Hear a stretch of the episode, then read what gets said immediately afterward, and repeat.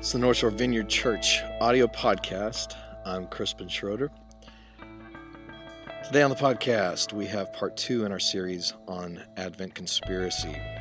We're going to be looking at what the incarnation of Jesus means, the coming of Jesus means, how God loved the world by coming into the world, by giving of his very presence uh, to us, and what that means for us as followers of Christ. This is really some of my favorite kind of material to cover, and it's really central to what we're trying to do here as a church. So, uh, good stuff in here. Hey, we've got an art night for Advent Conspiracy for the kids coming up this Wednesday, December 11th, 6:30 p.m. So bring your kids out for a night of art and awareness. And um, for right now, let's go ahead and head to the talk. Thanks for listening. North Shore Vineyard Church, downtown Covington.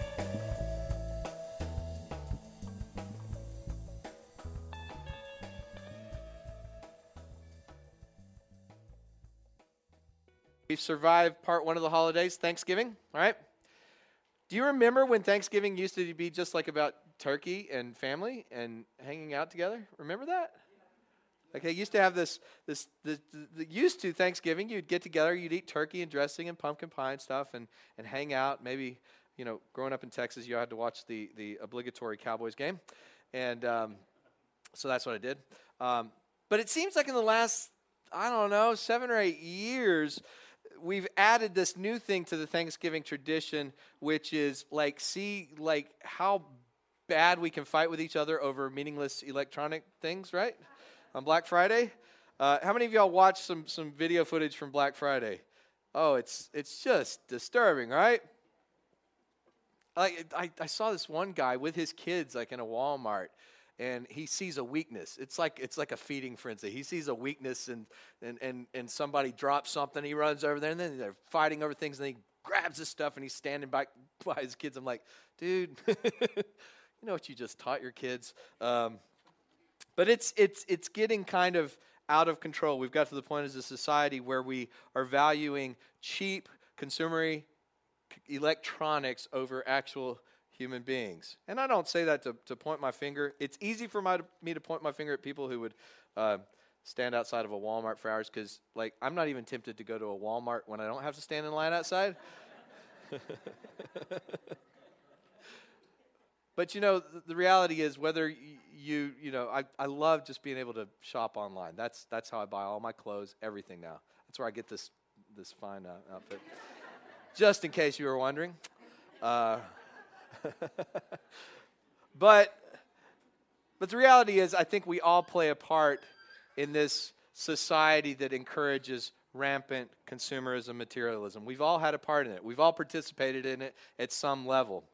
But that's what I'm not here to talk about this morning. What I want to talk about is the, the, the, the thing that we really focus in on in the church throughout church history is the advent of Jesus, the coming of Christ into our, our world. I love that, that last uh, Christmas carol we sang, O come, O come, Emmanuel.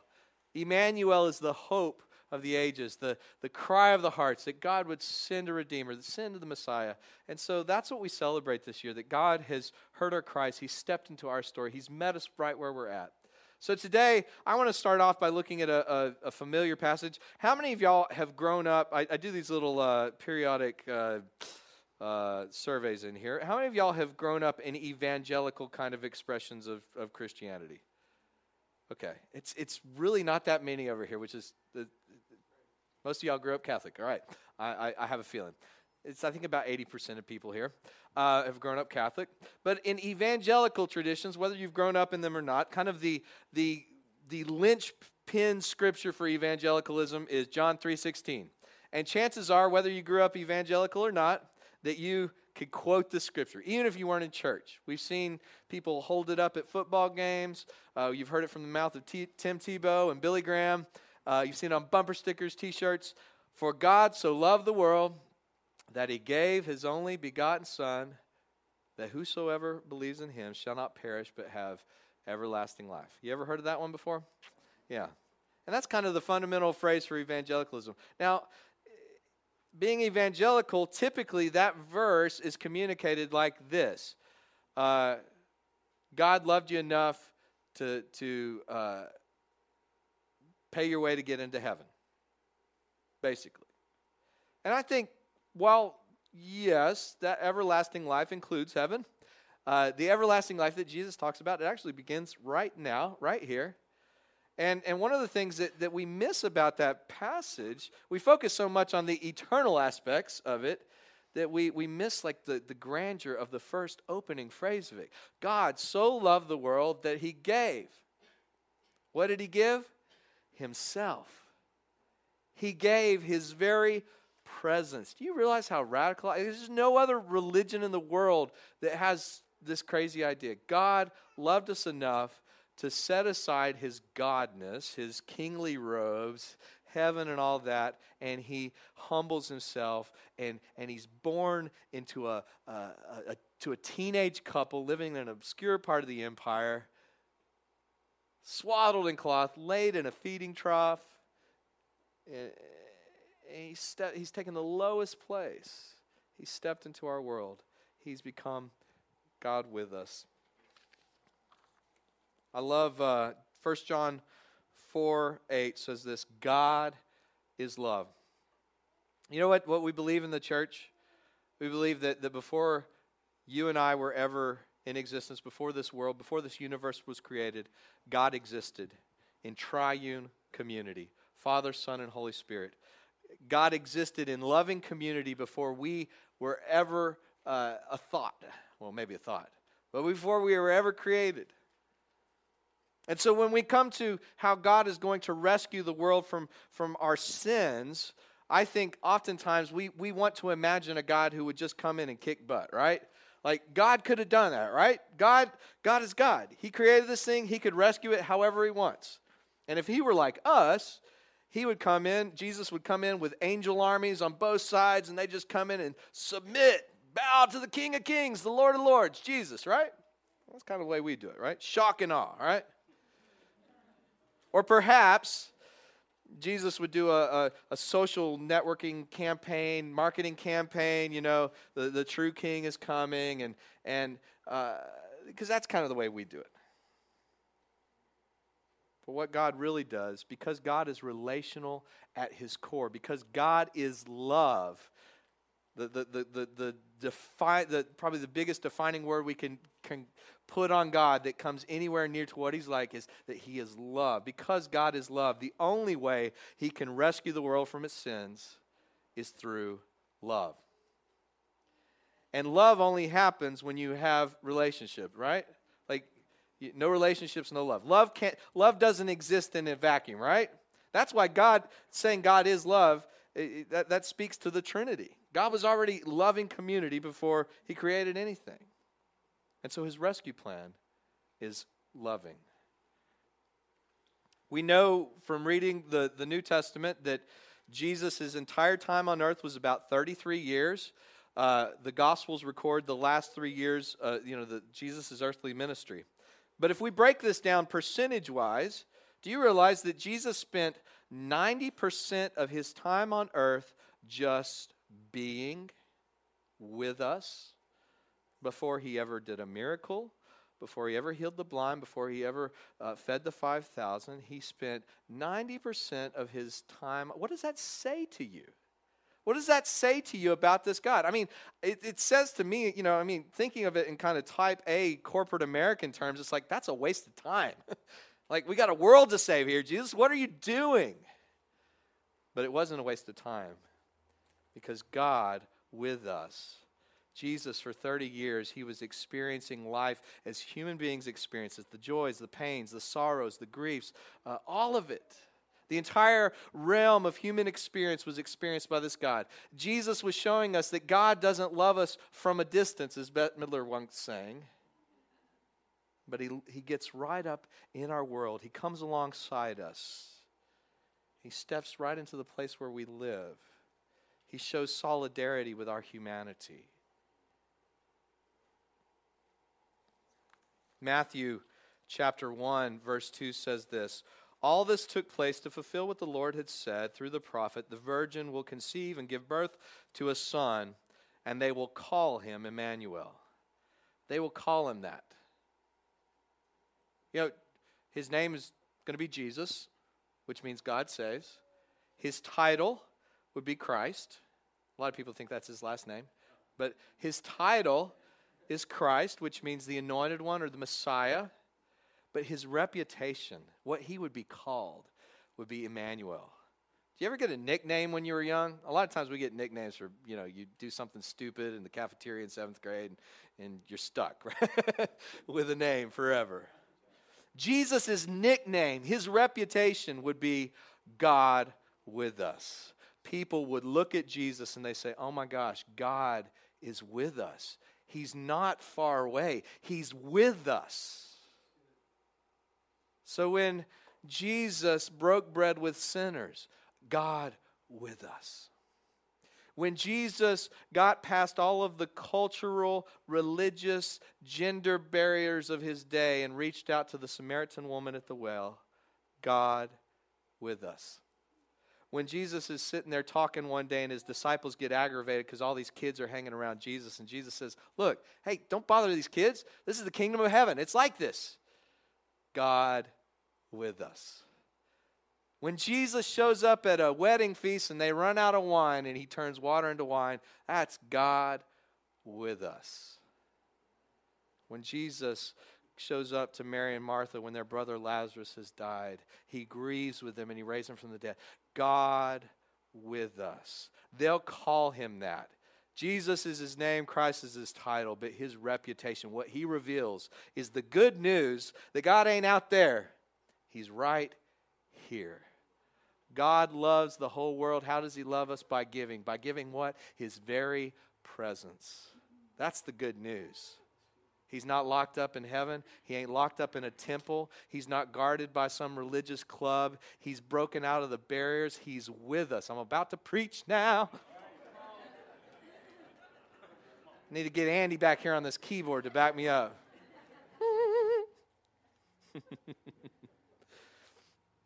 Think back to when you were a kid celebrating Christmas, if you grew up celebrating Christmas.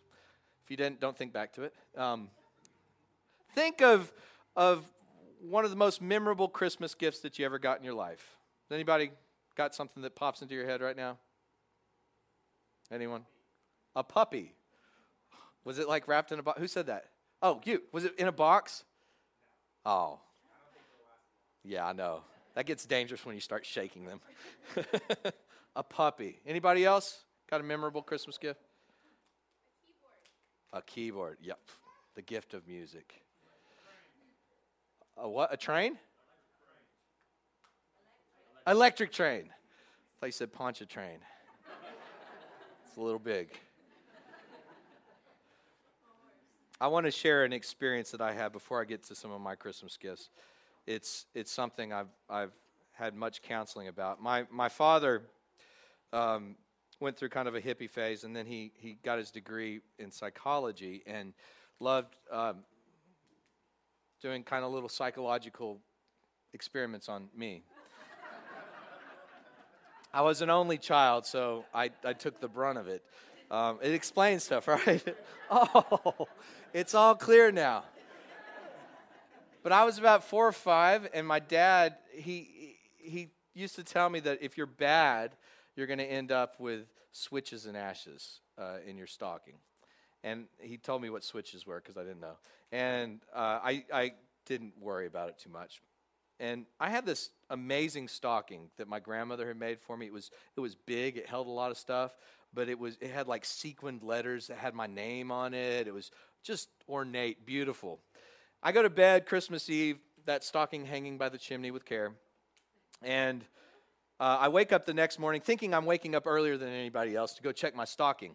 And where that beautiful stocking had once hung, there was this nasty tube sock with holes in the toes filled with ashes and sticks. and I'm, so I'm standing there and I start getting the quiver lip, you know. And my dad's hiding behind the tree taking pictures. And. Um,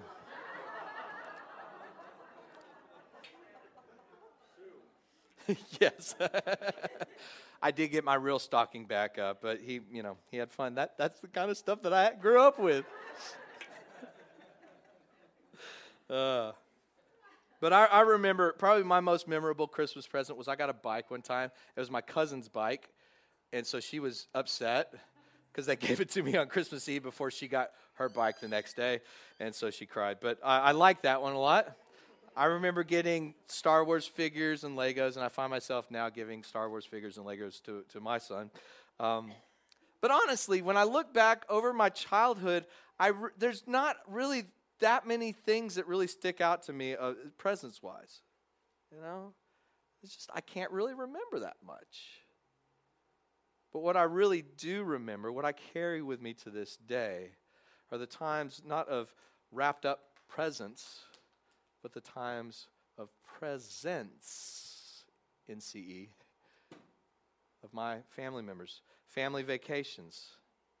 You know, when we just go camping. That's, that was mainly our family vacation growing up. We did a lot of camping, it was cheap. But being together. It was the times where my, my dad would bust me out of school to go see Star Wars when it came out, you know?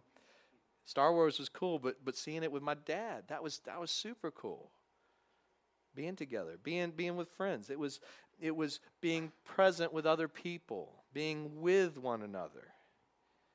It's so easy when it comes to uh, this time of year to get so caught up and trying to buy this electronic gadget for this person and get this thing for this person and get another noisy toy that my two year old is going to play all night. Uh, you know, these things over and over that, that we forget sometimes that the, the true gift, the best gift that we have to give, each one of us, is our very presence with other people. That's the biggest gift. And actually, when you look at, at, at, child development, the biggest thing you can give parents to your child is yourself. It's the biggest thing. I mean, I, like any parent, I'd love to give my parents good gifts when I can. But sometimes we focus so much on that, we forget like there's power in your presence, in being with them. You know, I, I had a huge paradigm shift in, in ministry about seven years ago, eight years ago, maybe. Back in 2004, our daughter Tevia was um, five years old. She was finally the age to go to school, and we were really conflicted. Like, what do we what do we do for her education? Do we put her in homeschool? Uh, put her in homeschool? Uh, um, do we do homeschool? Do we send her to a private school or a Christian school, or, or do we send her to the local public school? We'd only been in Kenner for about a year, and honestly, we, we'd lived in Hammond before that. We knew the schools in Hammond. We didn't know the schools in Kenner. We're like, is this going to be a good thing or not? Like, what's it like down there? But we really felt like as we as we wrestled through it, prayed about it, wrestled through our, our values as a family, that, that God was calling us to put her in the in the local public school. It was called Schneckenburger, um, which is very hard for a five year old to say when you put them in school there. Um, but we put her in school there, and we were pleasantly surprised that man, there's a lot of teachers there that loved kids. They really did, and everything was going great till about April that year. And then in April, Dina gets a phone call and the principal said, "Look, um, want to let you know another kid uh, stabbed your daughter with some scissors." Now it sounds really scary, but it wasn't. It wasn't that bad because the kind of scissors you have when you're five years old in school, you had to stab real hard to to hurt someone. But Dina goes down there like Mama Bear. She's ready to give this principal a piece of her mind. How do you let stuff like this happen? But all of a sudden, Dina, you know, she just said, the Holy Spirit just showed up and got a hold of me. And I found myself asking, well, what about these kids that act like this? Is there anything to help them? You know, because obviously, if, I mean, if you're trying to stab somebody at five years old, you know, you got some, some issues going on there. And she said, unfortunately, all we have is one, one social worker at this school who divides his time between four or five other schools. So he's here one or two days a week. We got a couple of hundred kids here. It's just, there's no way that you can, can meet all the needs of all these kids. Dina had worked, uh, had volunteered for a bit before, when we were in Hammond with a group called Kids Hope USA, a mentoring program where a church adopts a local school. And so she said, Well, what if we could get something like Kids Hope going here? And the principal was a little leery at first because Kids Hope is about a church adopting a public school. And so this this principal was a little leery, as a lot of principals would be, because like usually when it comes to the church and school, a lot of times the only things churches want to have to do with schools are protesting their curriculum or, uh, you know, fighting with them about this or that or trying to get the prayer in school or Ten Commandments or something or, or trying to, to get the kids to come to a VBS. But, but we said, no, no, this is, this is a different thing. So the, the principal, she got her lawyers to look at it, and we talked to the church in Kenner about doing it. Long story short, everybody agreed to do it. So we found ourselves in 2005 launching this program, Kids Hope. And Kids Hope, basically, the teachers uh, will recommend kind of at risk students to the programs. The, the, parents sign off of it, and then we would train up mentors who would spend one hour a week with one child for the whole year. So every mentor has one kid, one hour a week for a year. And I was one of the first mentors. And, um, and I got to tell you, it was scary. It was scary. I don't think of myself, I mean, I like kids and stuff, but I don't. I don't know if kids like me sometimes, you know. I'm kind of insecure. Like, I, am going to be sitting with this kid. He's, he's, he's from a different family background, different race. What are we even going to talk about? Like there's so many kind it seemed like there was such a, a cultural divide, but, but I went ahead and, and did it. And, and the thing I found out with Kids Hope, and this was the experience of, of almost every one of our mentors, is the first few weeks, these kids don't trust you. They're not going to open up much, and you feel like, oh my gosh, this is the worst. Like it just felt like we sat there for an hour doing nothing, having awkward conversations. But over time, as you keep showing up, these kids begin to open up. And what we saw time and time again, I was a mentor for about four years. I had a bunch of different kids. Um, I, I, I, was kind of like the different kid each year guy. Um, but some of our mentors, uh, I think probably this year or next year, we will actually have the first kids that have graduated high school that, that went through the program uh, beginning back in 2005. And but what I found, and this is the real paradigm shift for me, I'd been in the church for years, I'd been doing ministry for years. But most of the ministry that I had done up to that point was short term missions trips, which are great if you've never been on one. I'd been all over Central America, Southeast Asia, Europe, uh, doing uh, evangelism things, working with medical missions, dentist stuff, doing all kinds of things, building houses. I'd done a lot of that. Uh, in church, I'd done a lot of evangelical outreaches as well, and then things to help the community. On the South Shore, we would do servant evangelism things where we would wash cars, we would clean toilets, uh, rake leaves. I'd done all that. But what's interesting about Kids Hope is that they tell you you can't talk about God. All you can do is love a kid. And there's something interesting that I began to see that there's power in just being present. There's power in just being with someone consistently. There's power. You just keep showing up. I mean, uh, look, I didn't feel like I had anything to offer at all. I still don't. and yet, we saw this time and time again. These kids, their behavior would begin to change. Their grades would begin to improve. Their social relationships would, would, would, would get better. It was simply by having one positive, consistent relationship with an adult in their life. Now, here's the other side. What you find when you begin to take God up on this type of ministry is you be, begin to see that you, you're not seeing the other person as a project or a problem you know, see that I've done that in the church for so long. And I talked to some of my missionary friends overseas and they're like, "Dude, churches come in with money and they just start throwing money at things overseas because the Americans we think, "Oh my gosh, I can't believe what you're living in. We need to do this and stuff." Uh, and and oftentimes he said they make it worse for the church over there because Americans are trying to impose American kind of like like let's turn you into good Americans. But there's something different that happens when you actually sit down with the person without an agenda, only to be with them. You begin to see him as a person and not a problem. You begin to see him as somebody created in the image of God. And get this, you began to actually encounter God in them, through them. Because now you're in an attitude of humility. You're listening for God. I, I, tell you, there's there's so many days where I just felt like I'm I'm too tired to go sit down with this kid, or I don't think I have anything to offer, and I would sit down and, and I would meet Jesus in our conversations. That's incarnational ministry. That's God with us kind of stuff. Anybody watch that show, uh, Parenthood? Woohoo! Anybody? Anybody? Got okay? It's a it's a good show.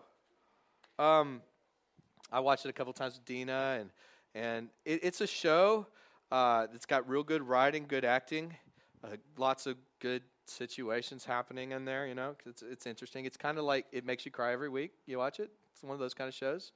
Um, if you're the type to cry when you watch TV shows, I've got a friend who I, does that.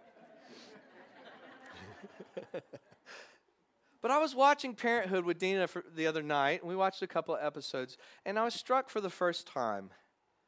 I was like, you know, the problems of the characters on Parenthood, they're, they're problems that, that I can identify with some of them.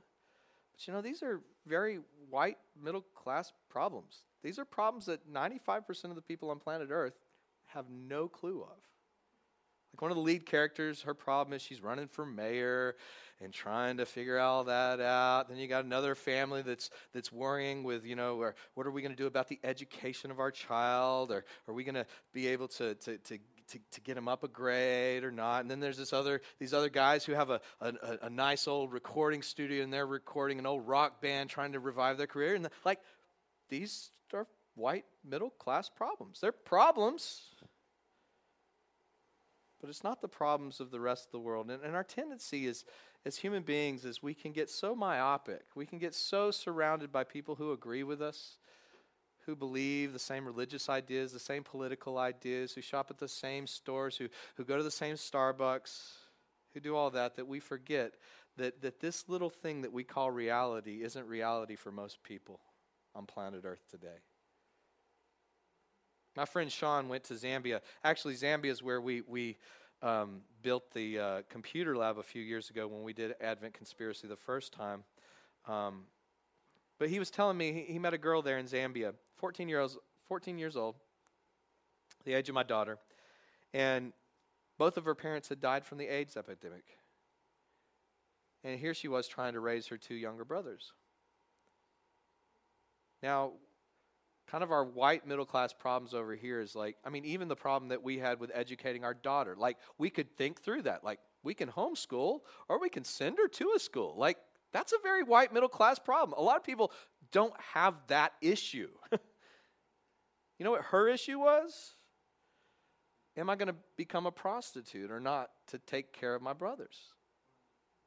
That's her decision. Will she go into prostitution to take care of her brothers, knowing that as soon as she does, she will likely get the very same disease that killed her parents? Now, I'm not saying this to make you feel guilty and horrible and like, oh, the church makes me feel bad. I'm just saying there, there's a whole big world out there that is not parenthood kind of problems. There's people whose reality every day, it, some of them is just survival. And if we only surround ourselves with, with people that agree with us on everything and, and, and that we like and that we fit in with, and, and, and we, we miss this whole thing about God with us. Because the incarnation is about stepping out of our comfort zone and stepping into the lives of other people who are different from us.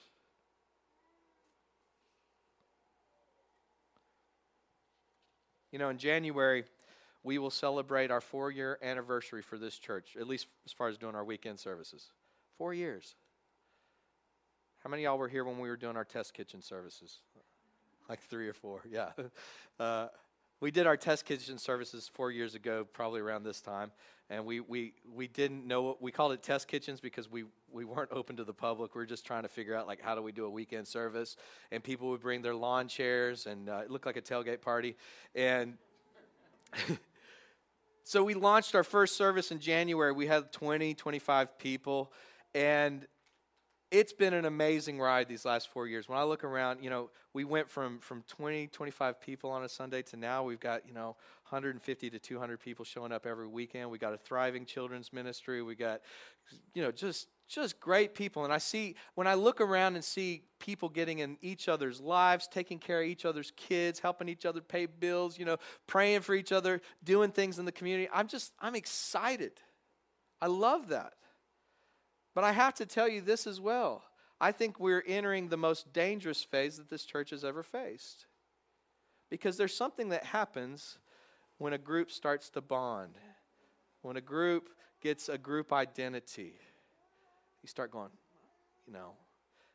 Have you ever been around a group of people that had a real, they, they were such tight community that you couldn't find your way in? You ever been around people who, who tell a bunch of inside jokes like you're out to eat dinner with a bunch of people, and then they're like, "Oh, remember that time?" and you're just like, "Ha." or they'll just mention some random phrase like "soda can," and you're just like going, "Uh, okay." That's that's people who've who've grown so tight that, that there's no room for outsiders in their midst. And that's the danger we face as a community. Is that sometimes when that itch for community starts getting scratched, it feels good when you belong. When you got people in your life that, that love you, that feels good. For some of you, this is the first time that's ever happened in your life. That's awesome. But don't do that at the expense of people outside these doors.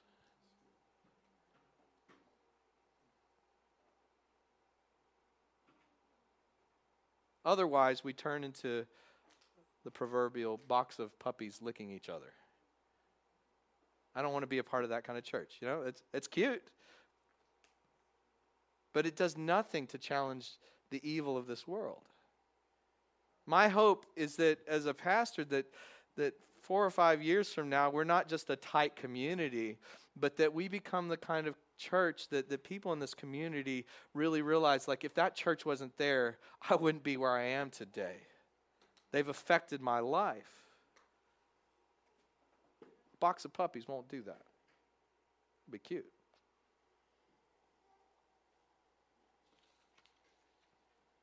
Matthew 5:13 Jesus said this, "You are the salt of the earth, but if salt loses its saltiness, how can it be made salty again? It's no longer good for anything except to be thrown out and trampled underfoot." Know, if you got a if you got a cylinder of Tony's at home, right? That Tony's is not going to do you any good if you just keep it there, right? As, as, Eugene Peterson, I love the way he translates this in the message. You are the, the, the salt seasoning that brings out the God flavors in this world. But the thing is, if you keep that salt or that Tony's locked up in a jar, it's going to do nothing. The only time that salt brings out the God flavors is when it's sprinkled on the world around it. You and I are that salt. We're here to do that. The truth is, unless we put ourselves in, in situations where we're uncomfortable, where we're stepping out of our comfort zone, we are never going to see opportunities for God to move in these kind of incarnational God with us ways. When I look back to the Schneckenburger thing, you know, the reality is uh, it's not like we were thinking of doing something to help the school initially. We weren't. But we were stepping out of our nice little safe Christian bubble with all of our Christian safe friends and stepping into the community. And it was stepping into the community that we got to pay attention to what God's doing. You know, to this day, Kids Hope still goes on. Dina was the director, but it's been going on for four years since we left. And now they got something like 30 mentors who go to that school every week and mentor a kid. This is a school of about 200. Yeah, that's a lot of kids, percentage wise. That principal who was leery of a church adopting that school initially, she, she's now like the biggest champion of it. She's like, this thing is amazing. Every school needs a church to adopt it. Can you, I mean, can you hear that? A public school principal who doesn't go to this kind of church is thrilled to have a partnership with a church to love on kids and help kids in her school. The social worker at that school we heard secondhand from somebody who went to a social working thing. This guy stood up said, Every school needs to get one of these, especially if you're a social worker. This is the best thing because these guys are, are doing part of your job for you. They're loving kids. But you know, none of that would have happened if we wouldn't have stepped out of our comfort zone. If we wouldn't have got ourselves into an opportunity to be around something different from what we were used to, it wouldn't have happened.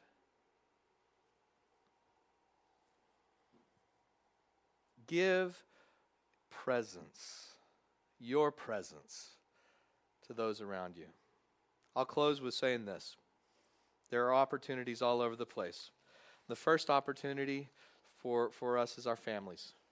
Give presence to your family, give your presence to your family.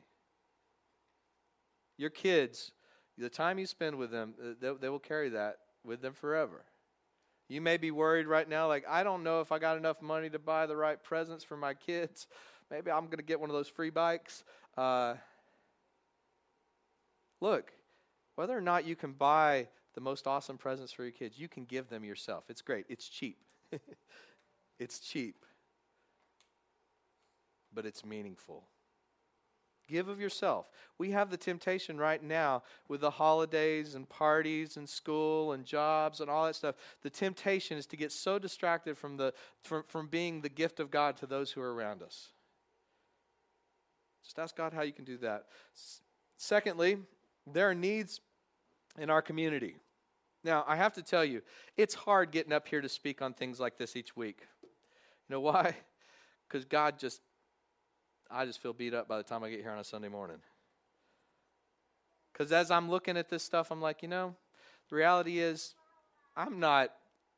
I'm not stepping out of my comfort zone the way I wish I would. And so I felt like even when I was preparing this uh, earlier this week, I think I felt like God was saying, you know, you need to practice what you're preaching. So I went down to the local Boys and Girls Club over here, which is about six blocks from here, right across from the uh, food bank. And I asked the lady there, Jessica, I said, Do you have any needs? She's like, Oh, yeah. They have 70 kids that show up there every day for an after school program. They would like every one of these kids to have a one on one mentor who would come there one hour a week, kind of like Kids Hope. Same basic thing. Uh, it's not real, not real intense stuff. Some of it's just reading books. I'm like, oh, I can do that. So I start next Tuesday. I told her that I said, you know, as a church, it's like we've we've got, you know, we've got people that have all kinds of talents here. You know, people who do construction, people who who can help in other needs. Please let us know. And she's already let me know some some construction needs. So I'll be letting some of you know. Because those of you who know me know I'm not very good with that. We'd like it to be done right. But as I'm talking to her, I said, "Well, well, what about other needs?" She said, "You know, one of our biggest needs is in the summer." Because in the summer, we don't just have 70 kids, we have a couple of hundred kids.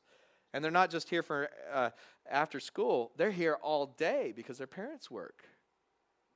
I've had people in the church ask me over and over again, when are we going to do a, a, vacation Bible school? And it's like, I don't think we're ever going to do a vacation Bible school. Sorry.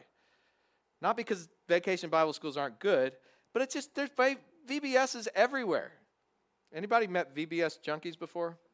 I, there, there's a there's some people, I'm sorry if you're one of them. my apologies. There are some people that, that will actually find every VBS on the North Shore and they will spend two months sending their kids to every one of them. And the thing is, nowadays, every VBS is doing the exact same thing. So these kids hear the same thing over and over uh, for two months. I don't want to do a VBS, not because they're bad, but because I would much rather partner with a local organization that is doing something in the lives of some kids that may not have what, what your kids have and my kids have. I got 200 or 300 of them showing up every, every day in the summer. I want to look for ways that we can be a part of that. So when I get a few years down the road, I don't want to, I, I, I want to be a part of a, a, a church that, that is, that's engaging the community, meeting it where it's at. So there's opportunities in, in this local community within the church or uh, close to the church. Nursing homes. You know, a friend of mine did, this was pretty cool a few years ago. She just uh, felt like God put it on her heart to go to a nursing home. So she showed up at a nursing home. She says, Is there anybody here who never has visitors? And the person working said, Yeah, this lady over here. So she sat down with her, and she would meet with her every week for about a year and a half, two years. Just come there once, twice a week. This lady had nobody, no family that would ever visit her. And, and, and this friend of mine, she was there with her until she died. And that was so meaningful to her. There's just little ways. And again, this isn't rocket science. Like, you don't have to be good at something to do this. We're not talking about talents, we're talking about your presence. Just your presence, just taking some time to be with someone. Then there's your neighbors. I was, I was really blessed as a parent the other day. I'm going to brag on my son a second uh, since he's not here in the room. Um, you know, he. Uh, the other day, I'm, I'm, I'm doing some work at home, and I think he's out playing outside, and it's been a couple hours since I checked on him. So I walk outside, and I notice like there's no kids playing outside. I'm like, where is he? And I look down the street, and there's this little old lady who's a widow, lives by herself, sitting on a bench, and Ezra's sitting right next to her, and he's been there for an hour and a half just talking with her. And I told him, I said, you know how meaningful it was to that lady that you just sat down and were with her? And he was just like, well, I wasn't doing anything. I was just, I was like, you don't understand how that, what that means to be with someone. Someone right there a, I've never even met the lady. He said, well, she, she said, do you want some candy? No, I'm just kidding. hey, kid.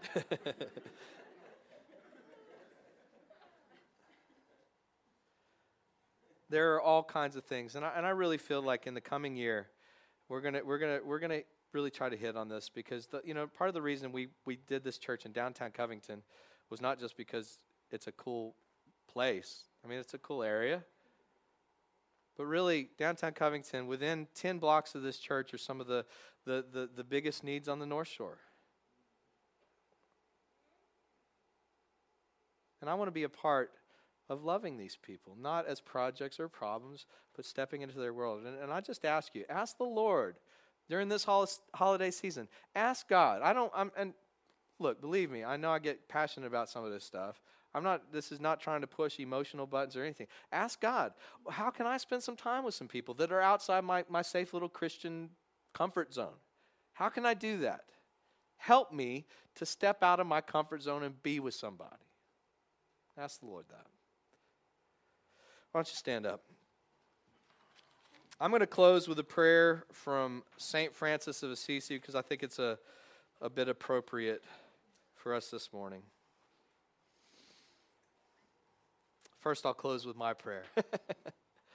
Lord, we thank you for the gift of the incarnation. We thank you that you are Emmanuel, God with us. We thank you, you reveal the exceedingly abundantly awesome news that you are with us, that you're not against us, you're not removed from us, but you are with us, that you know what we go through, you know what we face, not as God out there, but as God with us, Lord.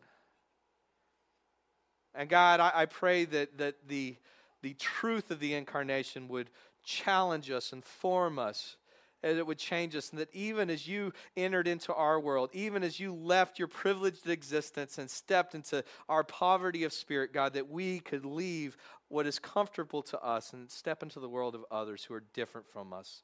Others of different races, different ethnicities, different socioeconomic places, God, different politics than us, God. Lord, that we could, uh, we could be with them without the agenda, any other agenda than to simply love as you love. And so this morning, Lord, we close with the, the prayer of St. Francis. Lord, make me an instrument of your peace. Where there is hatred, let me sow love. Where there is injury, pardon. Where there is doubt, faith. Where there is despair, hope. Where there is darkness, light. Where there is sadness, joy. O divine Master, grant that I may not so much seek to be consoled as to console, to be understood as to understand, to be loved as to love. For it is in giving that we received, it is in pardoning that we are pardoned, It is in dying to self that we are born to eternal life. Amen.